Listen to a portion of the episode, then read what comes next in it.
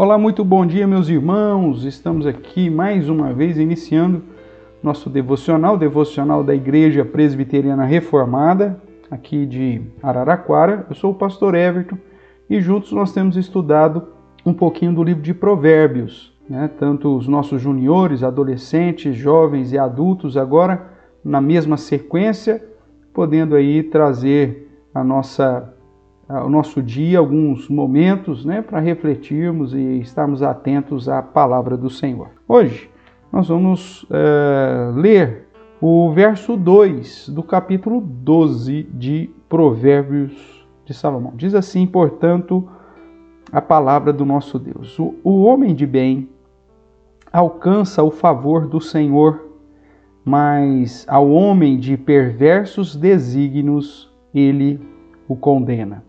Esse tema tratado por Salomão sempre é um tema que acaba resvalando sobre a situação da salvação. O verso 2 aqui, obviamente, não está falando de salvação, porque a salvação, como nós bem sabemos pela palavra de Deus como um todo, é fruto da graça, da misericórdia do Senhor e da sua eleição, como fica bastante claro em Romanos capítulo 9, Uh, Efésios capítulo 2, quando fala de modo bastante claro né, que somos salvos pela graça, mediante a fé, e essa fé, inclusive, não vem de nós, é um presente de Deus, a chamada fé salvadora, e que, portanto, uh, conforme o apóstolo Paulo também deixa claro em Corinto, na, na, na primeira carta aos Coríntios, a salvação é obra exclusiva de Deus, para que ninguém se glorie, porque se alguém tem que se gloriar alguma coisa, glorie-se no próprio Deus. Logo, então, o verso 2 aqui de Provérbios 12 não está dizendo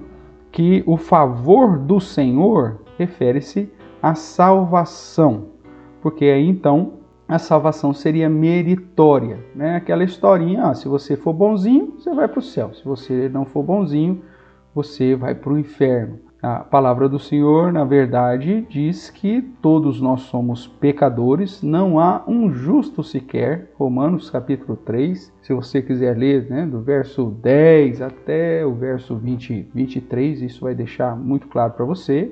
Mostra também que todos nós somos incapazes de praticar a lei e que o objetivo da lei de Deus, ou os dez mandamentos, né, de um modo especial, tem como objetivo calar a nossa boca, ou seja, mostrar para todo mundo que somos incapazes da nossa salvação.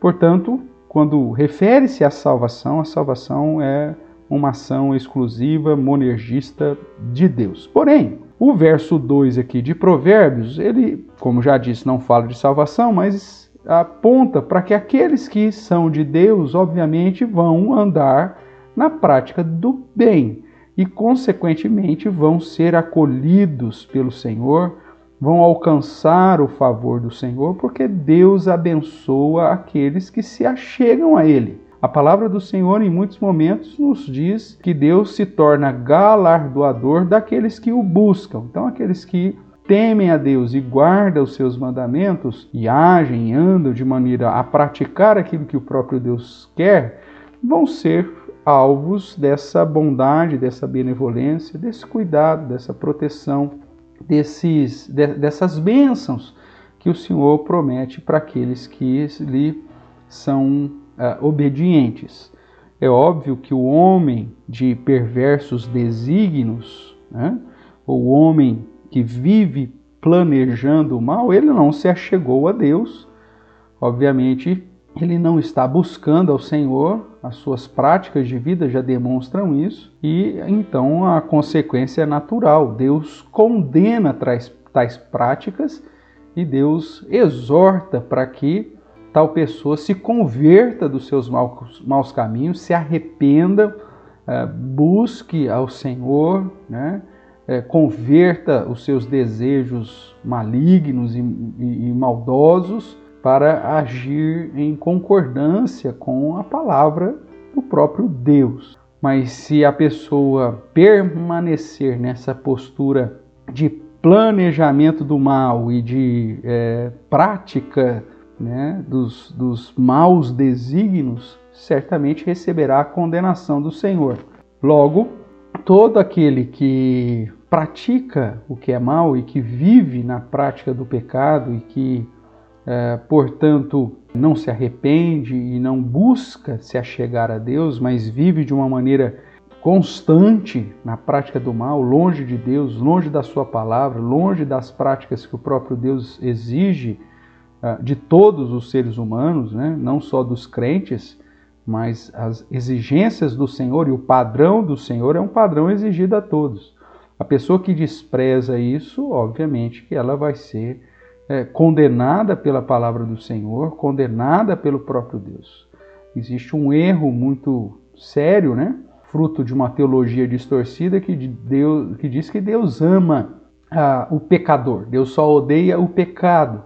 Mas não é essa também a realidade que a Bíblia apresenta. Deus odeia tanto o pecado e Deus odeia também o pecador. E aquele que não se arrepende, aquele que não reconhece Jesus Cristo como seu suficiente Salvador, ah, ele vai continuar na, na sua condenação, sendo alvo da ira de Deus, pois a ira de Deus é do mesmo tamanho do seu amor. Agora, ah, aqueles que foram justificados em Cristo, veja que Deus não limpa, vou usar aqui esse termo, né? não limpa a barra uh, dos crentes, mas aplica a ira sobre Jesus. Por isso Jesus teve aquela morte horrenda no meu lugar e no lugar daqueles que creem e, e reconhecem Jesus como Deus encarnado, o Messias, o, o Salvador, o nosso Redentor. Por isso, aqueles que vivem na prática de desígnios malvados são condenados tanto na perspectiva agora como também na futura, quanto da salvação eterna. Por isso, o que Salomão está chamando a sua atenção é para que você é, se achegue a Deus e viva como um homem que depende de Deus, que ama a Deus, que teme a Deus e que guarda os seus mandamentos. Que Deus te abençoe, te dê um dia debaixo do seu cuidado.